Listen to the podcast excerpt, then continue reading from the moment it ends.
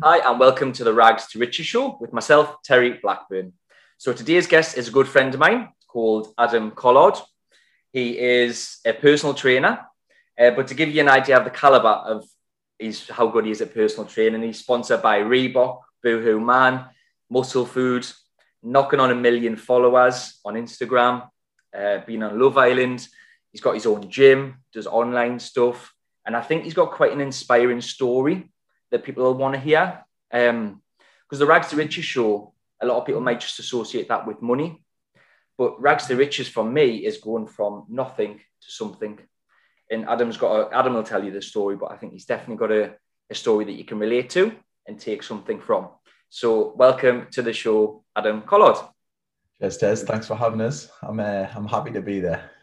Good, good, good to see you, man. Good to see you. I'm currently in isolation and I train with Adam, and I can't train with Adam at the minute, so I'm a bit frustrated to say the least, sitting in uh, isolation. But um, yeah, thank you for coming on. You what? Sorry. I've got some home gym workouts on the cards, but I just hope that you're doing some sort of squats and lunges because I know what you like with the legs. I hate legs. Yeah, these chicken legs don't get worked out much. um, but thanks for coming on, mate. I appreciate it. So, um, like I mentioned, I think Adam's got a, an inspiring story, and I think people can relate to it. So there'll be some gems in here, and hopefully, some people will be motivated and inspired to get fitter, to get more into fitness, and turn their turn their life around a little bit in regards to the health. So, what I want to start off doing, Adam, is talking through this sort of three parts of your life so far. So, you've got the start, which is typically your upbringing and how you got into fitness. The middle part is the growth part, obviously setting up your own gym, the online stuff, the Love Island, the followers, and getting into the shape that you're in now. And then the current is what your attention is on and what you're looking at going forward.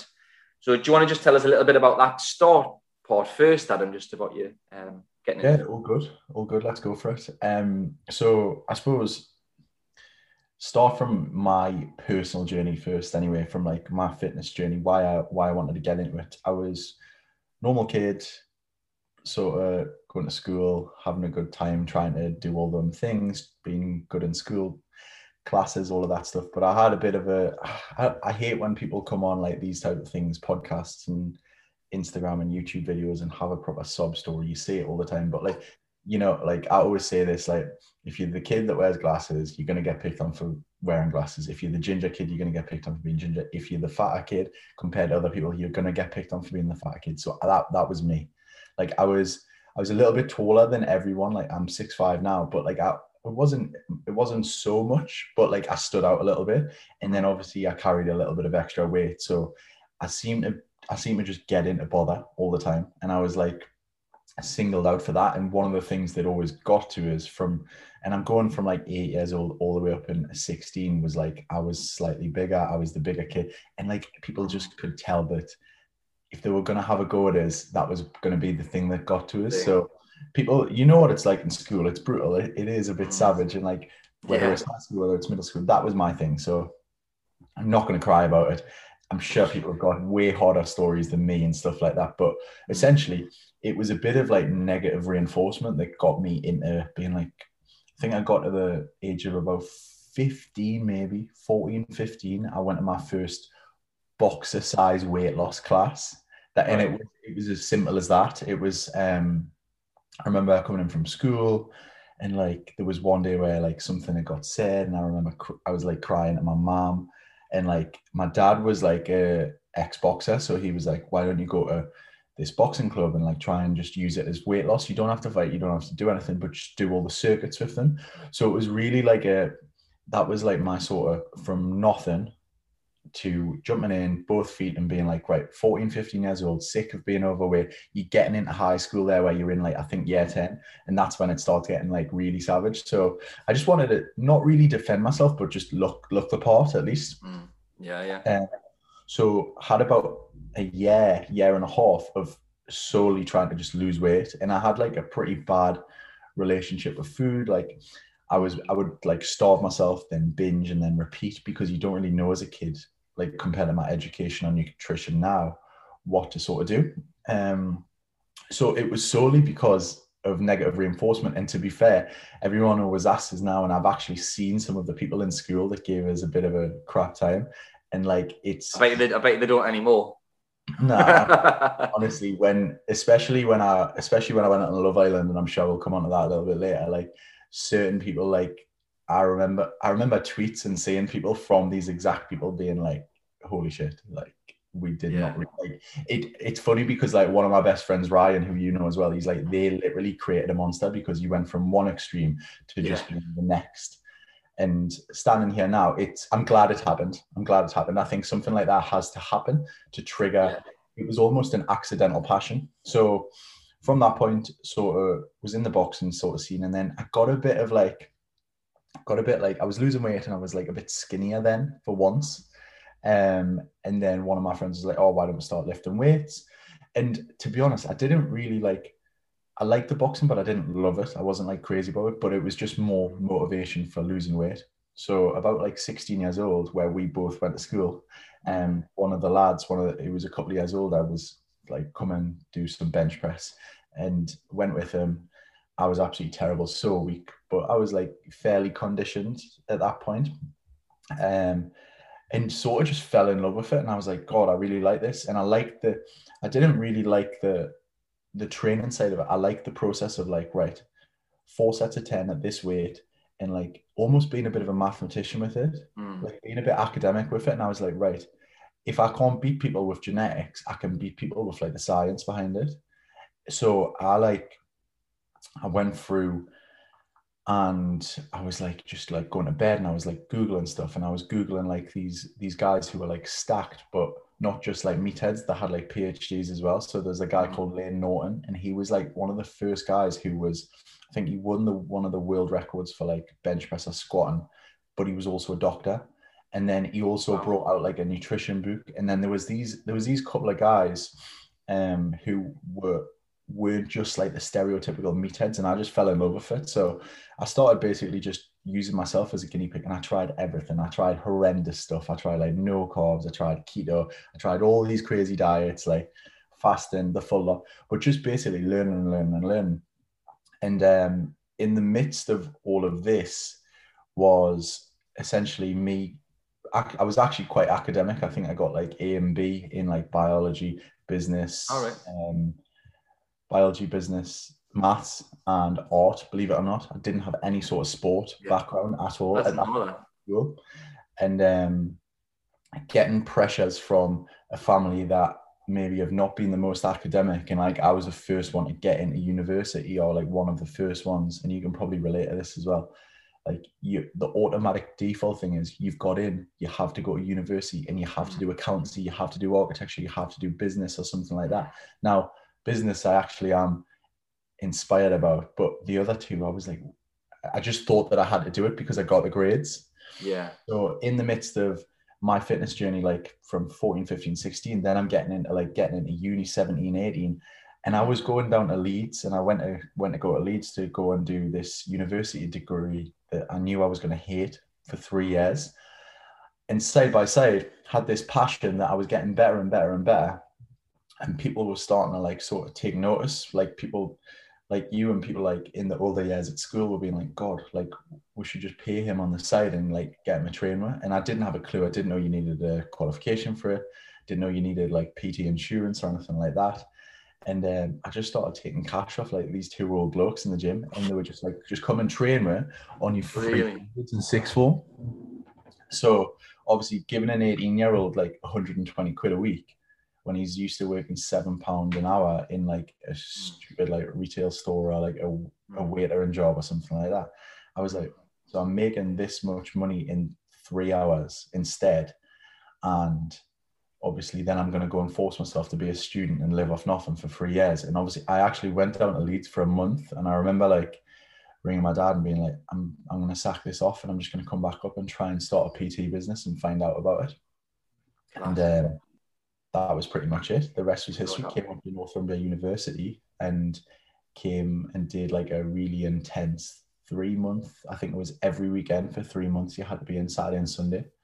Um, did the PT qualification, got the legitimate stuff, and obviously at that point as well, I'd made a bit of a mad transformation. I went from being like the overweight kid at school to being like 6'5", 100 kilos, ten percent body fat, and everyone was like, Like, Who is this guy? Yeah. yeah, they were, they were just a bit like, oh, I was making a little bit of noise. And obviously, at the same time as that, amongst all of that, it's the first time I've ever been let into nightclubs. And you just like the first time that happens, you know, what it's like you're like into girls, you're in a, you you just you want to just go out constantly, don't you? So Yeah, obviously, yeah. starting a business, I'm mingling with loads of people. I look completely different, so people didn't even notice as before. They thought I was just a completely new person, even though I'd always been around there Mm. and and then like I started just picking up clients for fun. So that's how the business started. And I remember I had a boot camp of like God knows how many people in like Darras Hall Pont, and then started going and working in one of the gym groups, which is just basically like pure gym. Yeah. That was it. Guys, I just, just want to pick up a couple of things that you said there because I think people can definitely relate to a few things that you said there. Um, one of the first things you said was about like the adversity. So you had you felt like it created a monster, as in you were this kid who was a little bit overweight, a little bit picked on, and all of that. You know that that maybe spurred you on. Do you, do you feel that when you first started training, that was like in the back? This is why you were doing it. It was like because I, I need to change who I am because I want to stop that the adversity, getting all the shit. That that kind of spurred you on by the sounds of it massively. Is, is that fair to say? I think it's yeah, it was I've got to say, like, I think I've still got a little bit of it. There's a was tiny just, I was just about to ask, is it still there? Because a lot of people have similar things like that throughout their life. I spoke I spoke about this with obviously my girlfriend Josie the other day, and she was like, "You are like a bit nuts because of the way you got Tret, because like you still even at this point, even like now that you've made it, you look like the way everyone wants to look and stuff like this. She's like, you're still mental, like that. You've I've never seen anyone so motivated to train, and like I just do it, and it's it's just because I think that those negative like situations that I was put in then have made me have constant motivation.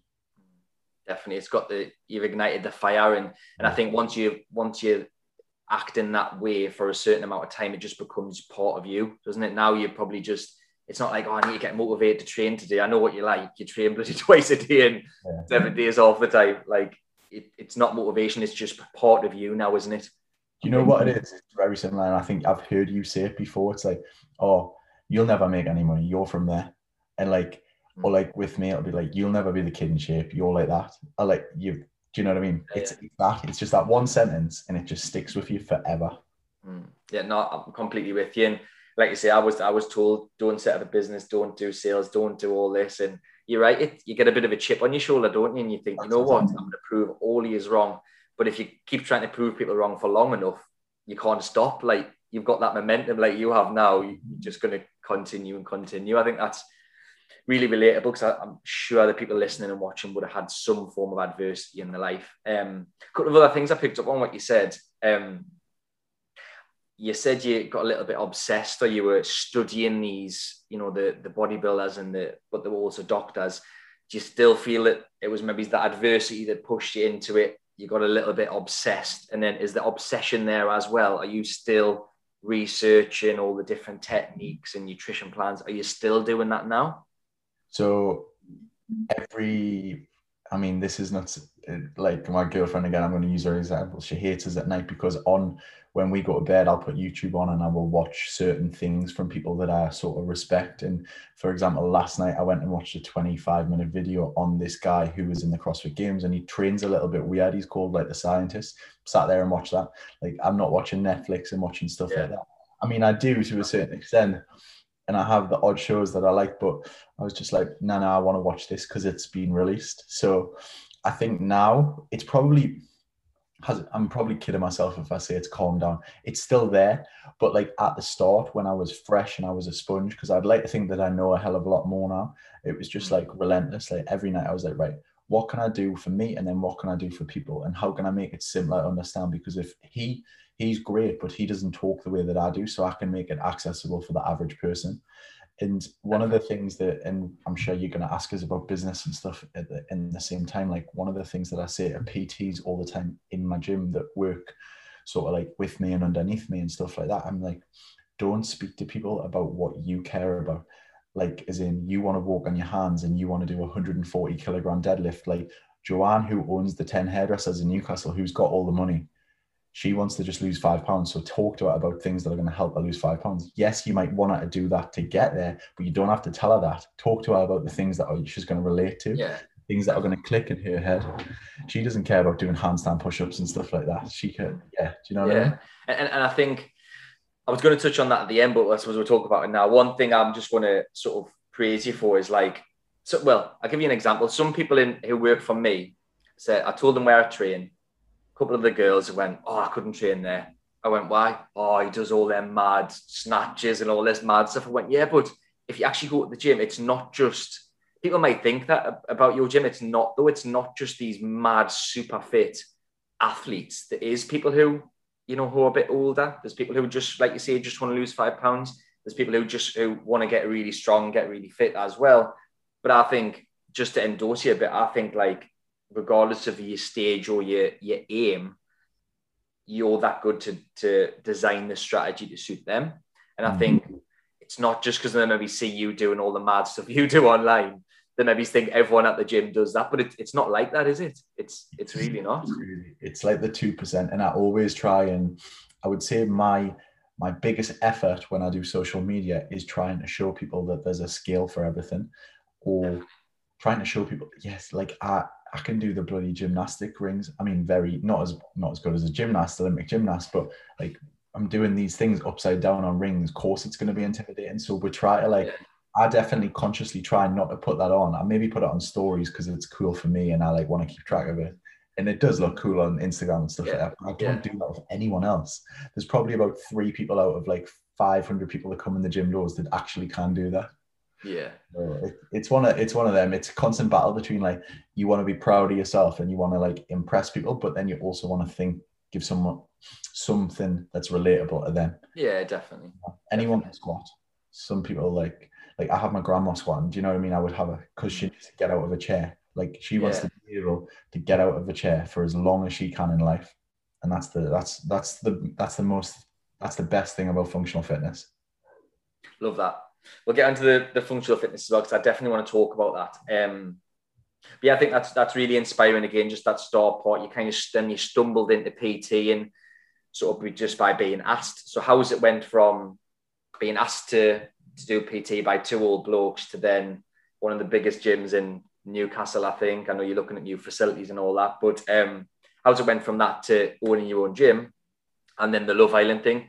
I don't know if the if the gym came after Love Island or it was before, or but if you could tell us a little bit about that, I think that would be interesting.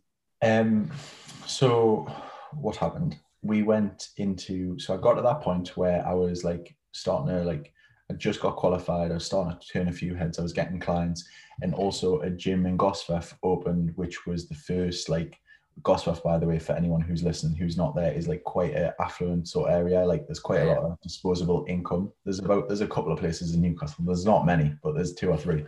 Um, and there was a the gym that opened there. So straight away I jumped on that because there's no PTs there. There was there was 12 new people that were picking who were fresh. So I got a job there. And by job I mean they'll take anyone on because they basically essentially want you to clean and do the crap jobs for 12 hours a week for no pay and that counts as your rent but obviously me being an 18 19 year old lad like that's perfect because i've got no outgoing straight away so went there and started like taking all my clients and taking all the people who had like been texting us and been messaging us and all of that stuff saying like oh i want to train with you so eventually have a base i have a venue to do that at. Mm. and there was 12 to maybe 15 PTs.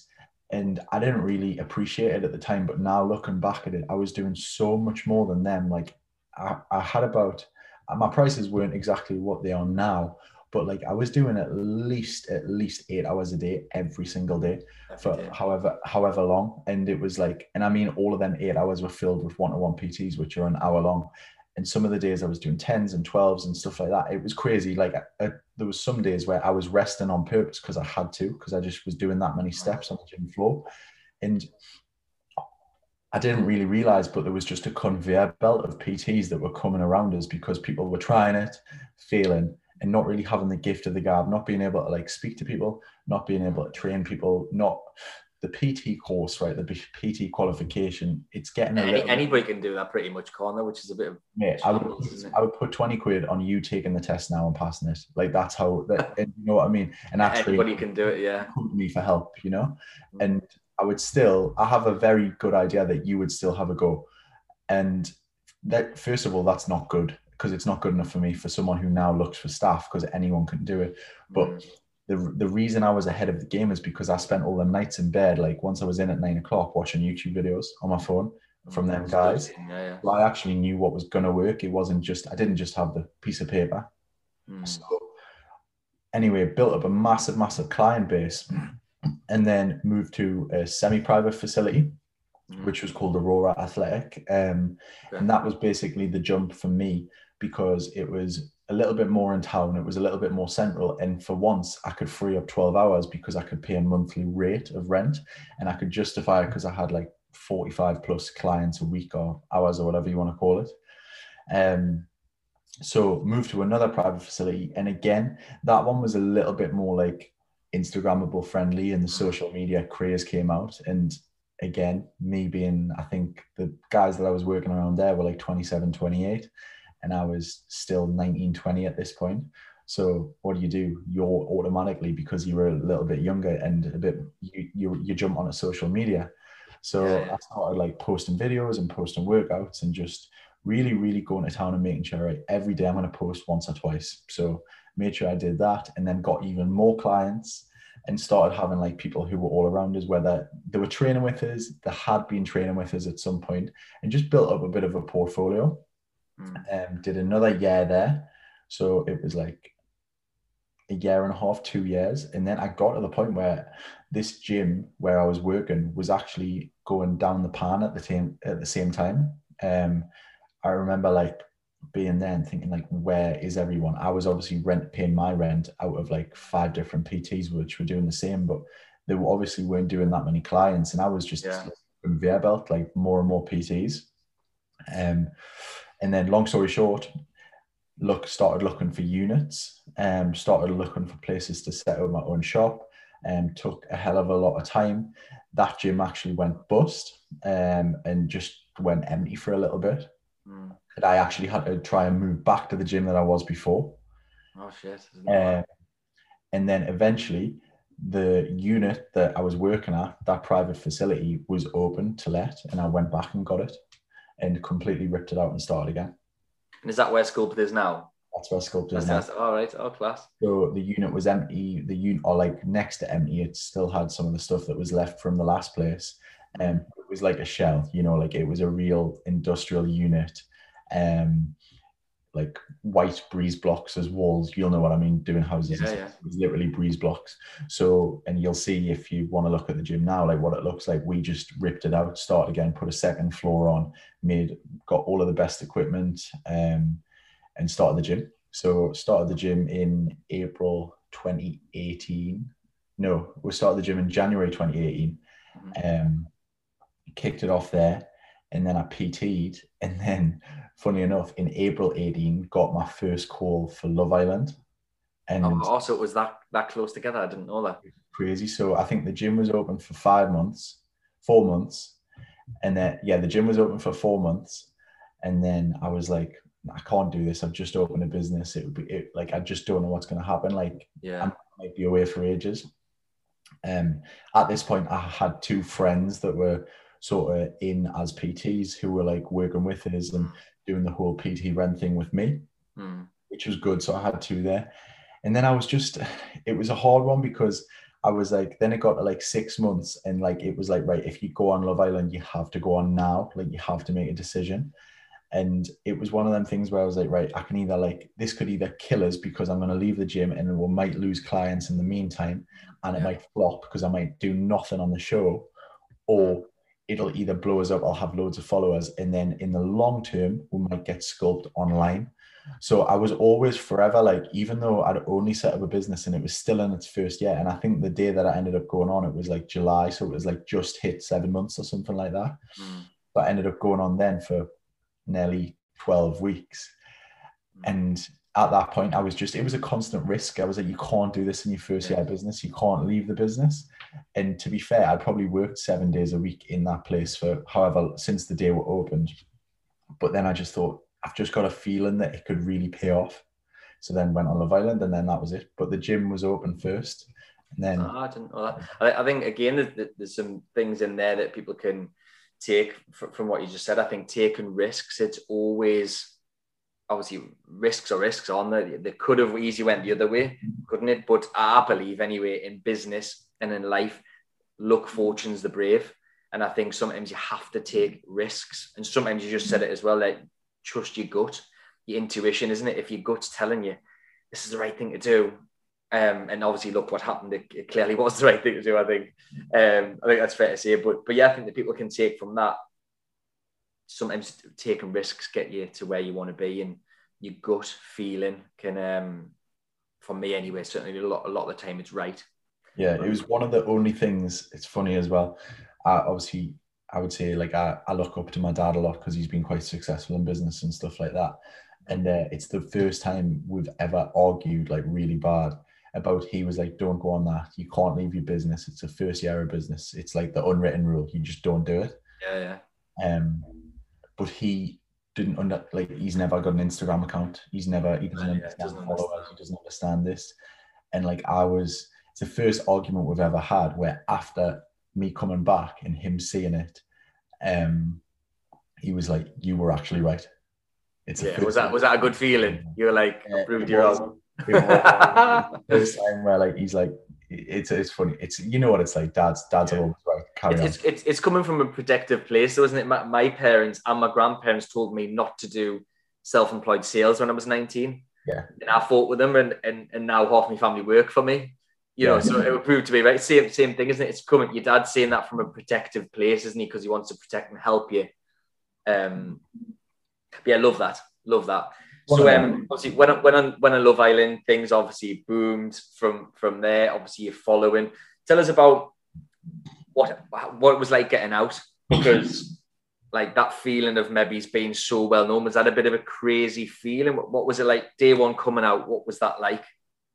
Um, so one thing straight away, which will try and help you comprehend, which I've never experienced ever. So when I got my phone back, I plugged my phone in, 100% battery, pulled it out, 100% gone straight away, and battery. Charge it again, 100% battery gone. Charge it again. The third time, then my phone came on because there was that many pings. That, that was going Jesus. You've got to think, right? You got to think, and it's so funny every year because the status is not come back, right? Everyone comes out the comes out the bloody woodworks, right? Says mm. the the best mates with you. Says everyone has a Facebook status being like, oh, supporting Adam, like I knew him loads, like he was always one of my friends. Everyone looks for like a picture, an I am VIP picture from when you were 18, 19. That, 20 like, years ago, yeah. Yeah, do you know what I mean? Where they've like tried to be best mates with you. Like it's just ridiculous. And then obviously on top of that, came out and the first person I rang was my dad, and I was like, like, what's going on? And he was like, look, he's like, you've done amazing, you've done really well. Like, and you you've got no idea how big this show is. He was like, yeah. There was one time where I think he was like, there was like a time on Twitter where you were trending more than Justin Bieber when you were like in the. yeah. Just crazy. Um, and he was like, "You've got loads of work, you've got loads of jobs. Like the gyms was fine. Like that was one of the first things I asked. I was like, "How's the gym? Like, what's happened? Is it okay?" And he was like, "It's not probably doing as well as what you are, but it will when you come back because yeah. all, everyone's speaking about it." And I think even the gym's followers went crazy as well. Um, but I remember like getting out of getting out of the villa, the actual villa when you're on TV. Obviously, everything is filmed 24 hours in delay. So when I'm if I got kicked out on the Thursday night at nine o'clock, you wouldn't see me get kicked out on the Friday at nine o'clock. Well, obviously, word travel word travels fast in the media, so they don't allow you to have your phone until nine o'clock on the Friday night. So you have to have the, this villa for a day in between. Um, which is like you've got like chaperones, you've got people looking after you, they'll go and get you food and stuff like that. And it was actually good crack because we all got I got knocked out on week six of eight, like just towards the end um, with three other people. So it was quite nice because I had three people with us. But yeah, to be fair, they they didn't really do that much, so they didn't really like. I think or out of them three, they might have had like a hundred thousand followers. And anyway, I was winding the the chaperone up, who's the girl that like works for ITV that looks after you. And I was like, just tell us how many followers I've got. Tell us how many followers I've. And she was like, I'm not allowed to tell you, man. I'm not allowed to tell you until I've got that. I was like, just tell us, give us a rough idea. And like everyone who came into the villa, as they came into the villa, like the first thing we used to ask them was, "What's the England score?" Because it was when England were in the World Cup. The, Oh, really? Not the one, actually, the Euros, not the one that's just passed two years ago. Yeah. Oh, It was the yeah, one yeah. that did then. And then the second thing was, it was like, who's got the most followers out of everyone? So anyway, I came out, and this security guard, like a bouncer who was in the villa protecting everyone, Mm. um, left his phone unlocked on the table, like while we were all pissed and like we were all Yeah. getting because bear in mind as well, you're only allowed two drinks, uh, two drinks in Love Island, and you are essentially on holiday. So I hadn't Yeah, drank Per, per night, you're only allowed two per night. drinks. per night. Oh, really? I didn't know that. All right. You're allowed. Do you know the mini wines that you get on trains, Mm. Oh, yeah, yeah, one glass bottles? Yeah. You're allowed two of those, or you're allowed two San Miguel's, or you're allowed two. So, mate, like I, because two does nothing, I was just like, I'd rather not even bother. I'd rather just not even bother. Um, so it's the first time as well that like, first time I'd heard music because there's no music in the villa. So for, imagine you've never heard a song for ten weeks, right? No songs imagine you've never had more than two drinks in 10 or 11 weeks because obviously you've got a week before and a week after Mm. staying in the villa um so anyway this security guard left us so i was like rattled and i was like just search myself on instagram and i had, I had 550000 followers And what was it before you went in? so it was it was 12 and a half 13k Crazy, that isn't it? So I had 550,000 followers. And then I got my phone back 24 hours later because I'd been kicked out 545. And I got my phone back on the Friday night and it went at 890,000 in one day. Jesus. And that was just because the show. crazy. It was absolutely nuts. And then um, all of the stuff started coming. Like I had an agent um, straight away who was working with us and he was like, Oh, we've got you like a nightclub appearance. He was like, You've smashed it mm. really because you're classed as like the bad boy. So you've got mm. the most nightclub appearances out of anyone. Where I was like, What I was a bit stressed. I was like, What do you mean bad boy? Is that bad? And he was like, No, basically, he was like, You're the lad that has like messed out messed about a few girls like by accident, whatever. Nobody really knows it anyway. But like that's good because like none of the nice lads get the nightclub PAs anyway. Yeah. So he was like, I was like, what do you mean a few nights? And he was like, well, we've got you 135 nights in nightclubs straight off the bounce. So you start on Monday and it was Thursday.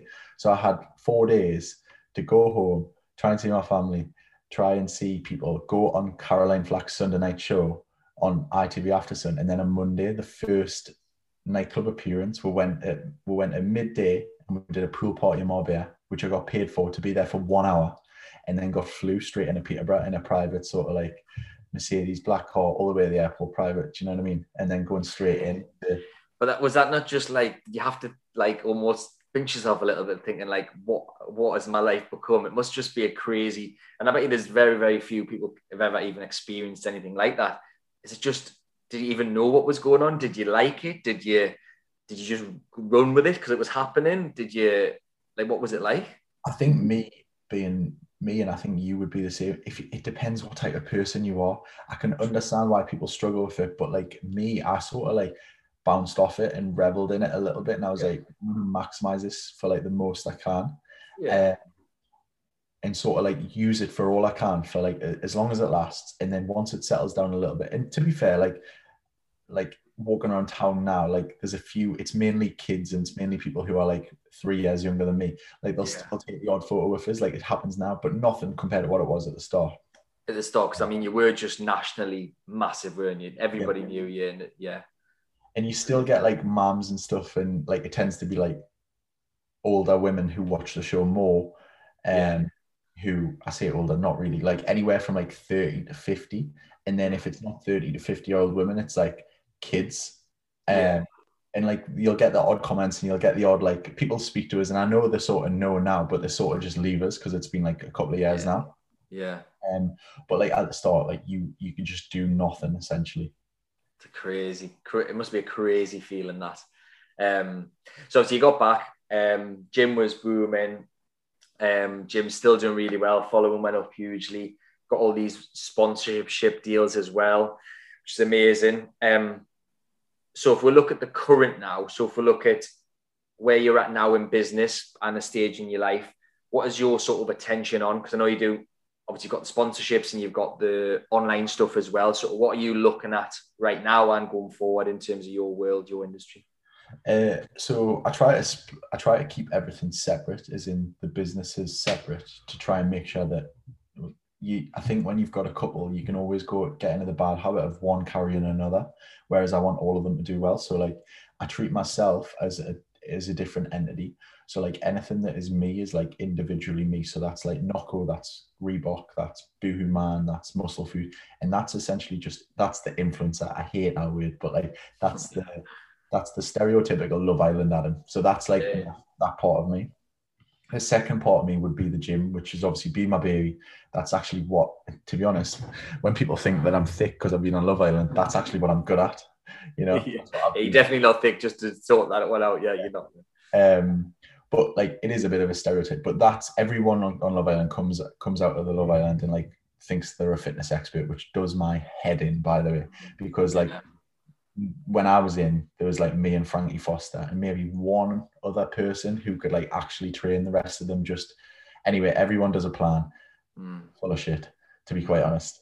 Yeah. Like I had a gym. I did this for years. I worked for Reebok. I worked in CrossFit. Anyway, so the second business would be the gym, which is doing really well. And it's at a point now where for the first time, like I wouldn't say it's running itself because you've always got to be on the ball. You've always got to be hovering around because people have very people have a lot more motivation when you're still there. Yeah, but um true. the, the gym's doing well and we're actually now at the point where we're looking for a second facility to try and make it a little bit more public. Um and I think one thing that I would love to do, this is this is going big, but at the same time, this is what I've always done. Look forward is like I would love to franchise it if I could and roll it out and show people how to do it. Um, and the third thing is Adam Collard Fitness Online, which is essentially sculpting all the stuff we do in the gym, but on an online app, on an online program software. And that's something I would say that's where my main focus is now, because at the end of the day, like when I was on the gym floor, realistically, if you're really you're a heavy hitter, you can only do 12 hours where and you hit 12 people. Maybe some of them got pairs or couples, but like the online is limitless. So I think right, right. now we've got, we've got anywhere from 200 and it, it hovers around, but like anywhere from 230 to 280 people on an online subscription, which is like a pay per monthly thing. And then a few higher end, higher ticket clients who yeah, are on online and basically trust in the sculpt process. But for that, class, love that, love that. I, I love that you're forward thinking as well. I think, I mean, I don't know this accurately, but from the outside looking in, there's a lot of people who've been on Love Island to get the followers, probably make a few quid, and then they dwindle off. They have mm. either haven't invested the money or they maybe spent it all or done whatever with it um, you seem to have your head screwed on and you've invested it. You've you already had something before Love Island, which I think is important. Um, and that's only just that's only just helped that grow, hasn't it? And, and you're clearly obsessed, you're clearly passionate, and you're clearly good at what you do. And when you add money to that and a status to that, it only flourishes, doesn't it? I think. Um, which is great to see, man. You deserve it. And, and I think, you know, the, the franchise thing, If you put your mind to it, there's no reason, no reason why not, is there? Um, for your type of, I was going to talk. I've got a couple of specific questions, but just on the type of training that you do, because it's not quite bodybuilding, is it? It's not quite CrossFit. It's like a, a mixture. Is that is that fair to say? Yeah. So we we essentially call it like fit building or like functional fitness, whatever you want, whatever you want to call it. Um, it's a hybrid essentially of all different training domains. Um, so obviously going back to when we are talking about my journey and stuff like that, throughout these years of me me trying different things and training different ways, I went through little phases of like, right, I was like speaking to the best person who was a powerlifter, and I was like basically trying to steal ideas from them. And then I was, and this is business, isn't it? You've got to you've got to go somewhere and get a bit of inspiration before you try and make something. Um, then but I was don't like, don't don't and reinvent the wheel. They say, don't they? You just copy what works put your own spin on it, which is exactly what you've done. So then the next thing I was going and I was like, out, and this is probably one of my biggest influences. I was with bodybuilders for a while, like proper meatheads, but I was like, I know they are a little bit like that, but they're doing something right. They are doing something right to be training at this Yeah, yeah, get results. So then I took that and then put a little bit of science into it. And then I wasn't doing anything crazy, but I was just like trying to apply the two. And then I got into like a bit more of the CrossFit sort of scene. And I was like, right, this is good, but like there is some problems with it. I would say where like there are some coaches that don't perhaps look after the clients as much or something like that. And it was, and basically just went into all these avenues. And I was like, right, I can try and put this together a little bit to try and make it less intimidating the entry level is a little bit lower, so it doesn't intimidate people. And still, I'm still trying to work on that, like what we talked about with you girls, Yeah. girls Yeah, at yeah. work, um, and trying to combine everything to maximize results. So I would say every person and every every person and every client that comes into Sculpt now, whether it be online or whether it be in the gym, we can look at them and without like trying to tell them too much, we can either be like, right, that person's a little bit skinnier. Let's push them towards that those types of classes and those types of trainings. That person, that that one, that person's a little bit overweight. Let's try and like let them do what they enjoy. But then if they start like slacking on that class, let's try and push them a little bit into that way so they get the maximum results because we know what's coming. We know what the programming is. And basically you're just trying to you've got all these tools at your disposal. And it's really weird the fitness industry. And I think this is one of the main problems. And like I have no qualms in like holding my hands up and saying like I do a little bit of everything. Like bodybuilders hate CrossFitters and CrossFitters hate bodybuilders. Yeah. But like both of them could help each other. And then you've got powerlifters and you've got strength trainers and like they hate each other. And then like and then all, all of them are like it's like cults. It's really weird. It's like you've taken someone from school who like maybe like had a rough time and then they've, they've been part of something. So then they get really obsessed about this one thing. Whereas those could actually help from a little bit of teaching from them, and those could help from a little bit of that. So essentially, what you're doing is you're putting it all together and getting the best product. Yeah, I love that. I love that. And um, there'll definitely be people listening who maybe have been at the gym, they do one type of training, normally bodybuild, normally with blokes, it's weights, isn't it? They do the same weight training for years and years and years, the plateau, but then they're not very flexible. I, I love the word functional. Yeah. That, that is exactly what I look at what you do is. And I've trained obviously at gyms for years, had different PTs, same shit all the time, weightlifting, a little bit of cardio. But then with you, was training in your garage at the start, didn't we? And you like beasted us, and I was like pissing a sweat. And I was, but then after like a month or so, like I felt more flexible, more loose, more, I don't know, just light on my feet and everything. But I was gaining muscle and losing fat at the same time. Um, and I think you, you the, the word hybrid is perfect as well because it is a combination of everything. Why be why be the bodybuilder who's muscly who can't run and is dead inflexible and stiff?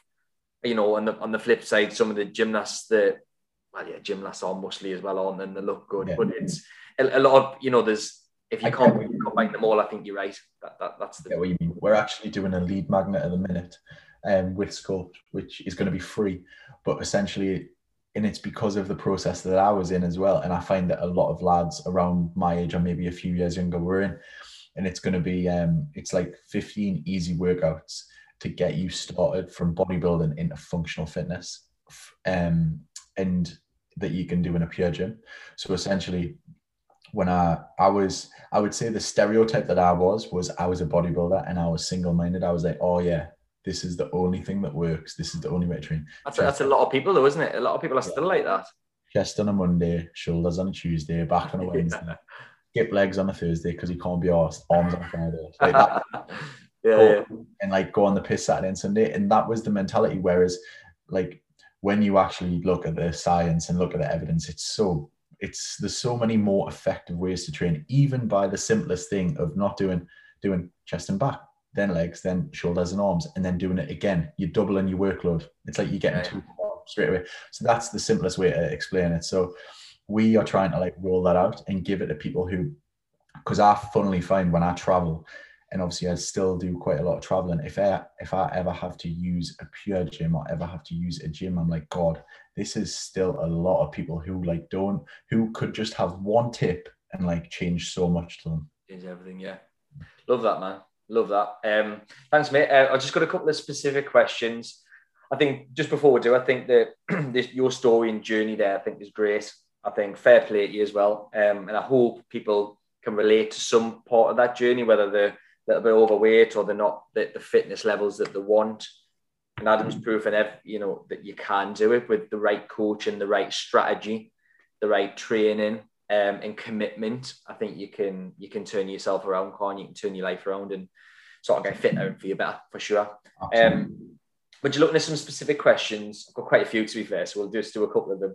Um, what advice would you give to um, two different types of people? So the first one will be someone who's just really unhappy with the weight and then maybe he's not they haven't done much gym work or they've always struggled with the gym. What advice would you give that person? Then what advice would you give a person who has plateaued a little bit, maybe trained for a while, but they're not really getting results?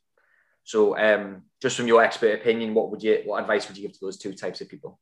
The first person who is the person that doesn't know how to get started get started is just get started and progress with anything. So progressive overload is the only way to improve and it can be anything. And people think, right, that's going into the gym and it's doing chest press from 30s to then 32s the next week. It's not. It's getting right. You look at yourself right now, you sit in an office and you're doing 6,000 steps a day. Get me that, get that to me to 8,000 steps per day and stop drinking fizzy, fizzy pop straight away fizzy pop, fizzy soda, whatever it is. Yeah, I know what you mean. Yeah. Um, pop is very jolly. Um, yeah. two things like that, you've progressively overloaded your life.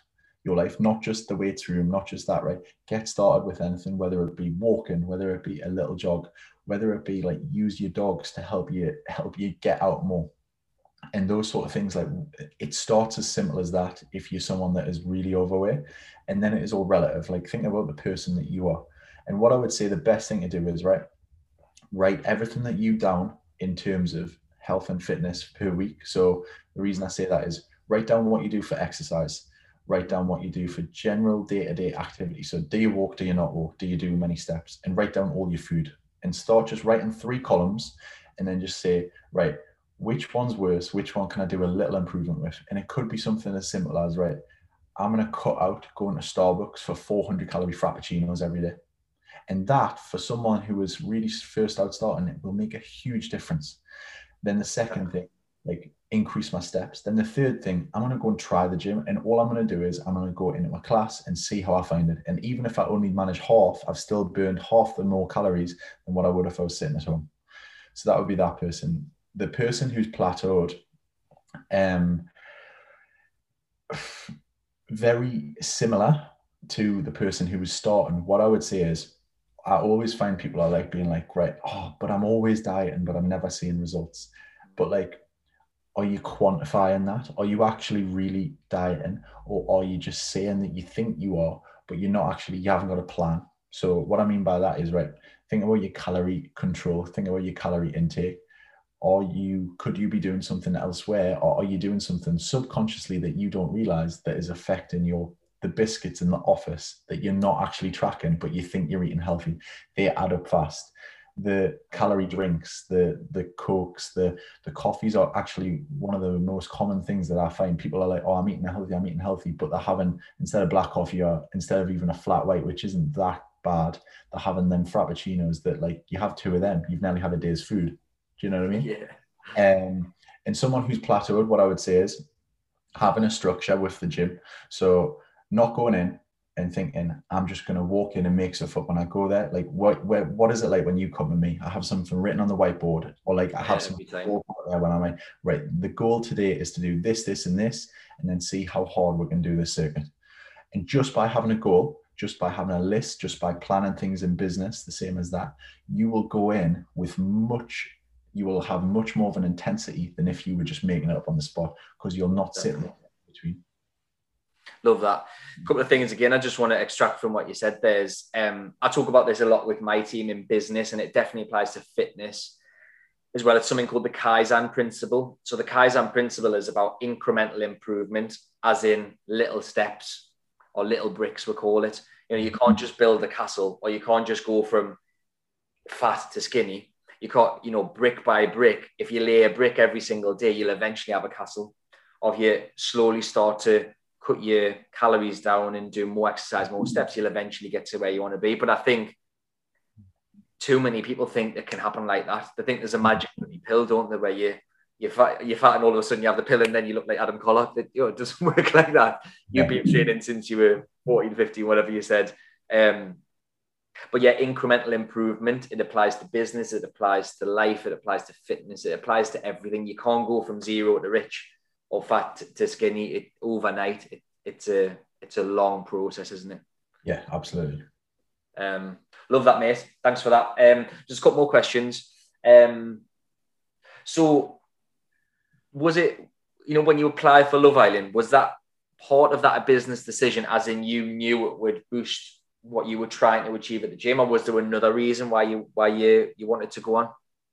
Um, so first of all, I didn't apply. I actually got headhunted. Someone found oh, really? me. Oh, they came you. Oh, right. Okay. They they found me. They found my Instagram page, and the guy actually found out that I'd broken up with my girlfriend at the time and jumped on it because I he'd actually asked us to go on Geordie Shore, and I was like, not not a chance to be honest, because like I think you made the right move there. Like, yeah don't get us wrong, some people have done great off it, but I think the boat had sailed. Like the last people that do good off that were Chloe and Sam.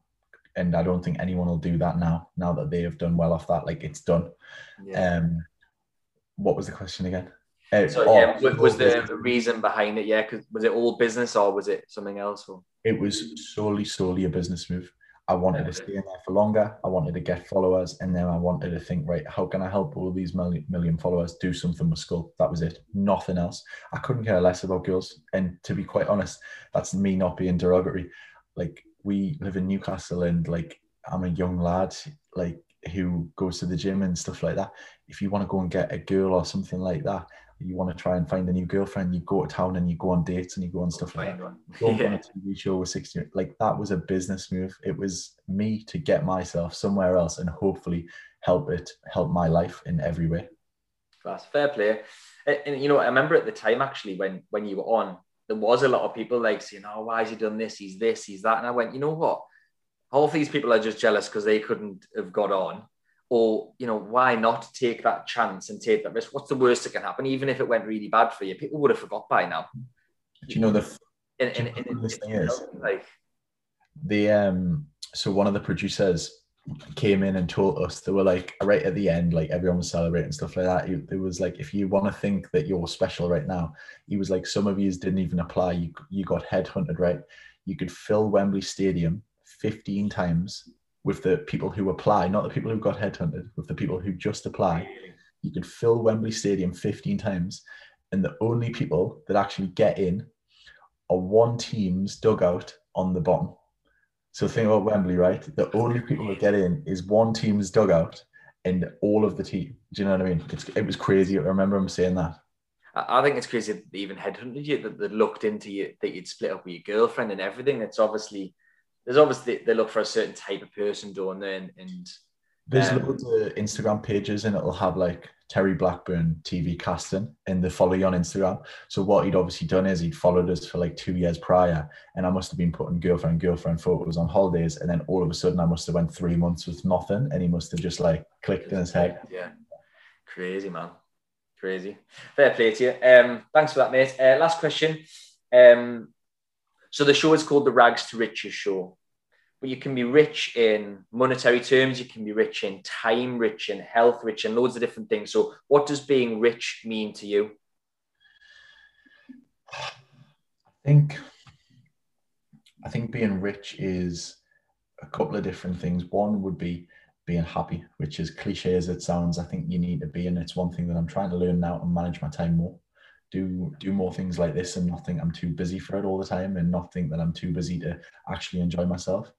And yeah. then the second thing would be a bit more of a an income sort of situation. I don't want to ever, ever have to worry about like not being able to go somewhere on holiday, like as if I can't get somewhere. I don't want to worry about like simple things like, oh, I can't eat out at that restaurant because I need to save money. Like I've never really had to worry about that since I since I started in the PT game and I really went for it. I would say that's one thing that has been like a blessing to me. I've never really had to think like I can't afford to go out and eat. I can't afford to go out with my friends this time. Whereas like that is, I'm sure you've been in the same boat. Like you've text people and they can't do that. Like quite Yeah. often I can do spontaneous things and not really have to worry. And to be fair, I would say that's that's being rich to me. I don't really need, need anything more than that. Love that. Like when people go to these fancy restaurants and they get the chicken. Who gets the chicken? Get the steak. Oh, it's 30 quid. Get the steak. Like, but, but no, you, you, I, I love that, mate. And I relate to that as well because some people just think it's purely about money, but but money, money by itself, if you have no health, no friends, no partner, no family, money doesn't matter at that point, does it? But if you've got friends, family, partner, and your health, you add money to that. It makes these parts better because you can do Yeah. these nice things. But solely money alone doesn't make you happy. But it certainly, I think I'm definitely happier that I've got a few quid than if I was skint. I think I'd be happier. If that makes sense. I absolutely agree. And I think anyone that tries to not say that is full of shit. and the skint. The people that say money doesn't matter how skint normally on. um, love that, Adam. Thank you so much. If people want to reach out to you, so if people want to join Sculpt, they want to do your online stuff, um, they want to just reach out to you for advice or whatever, what's the best way for people to, to find you?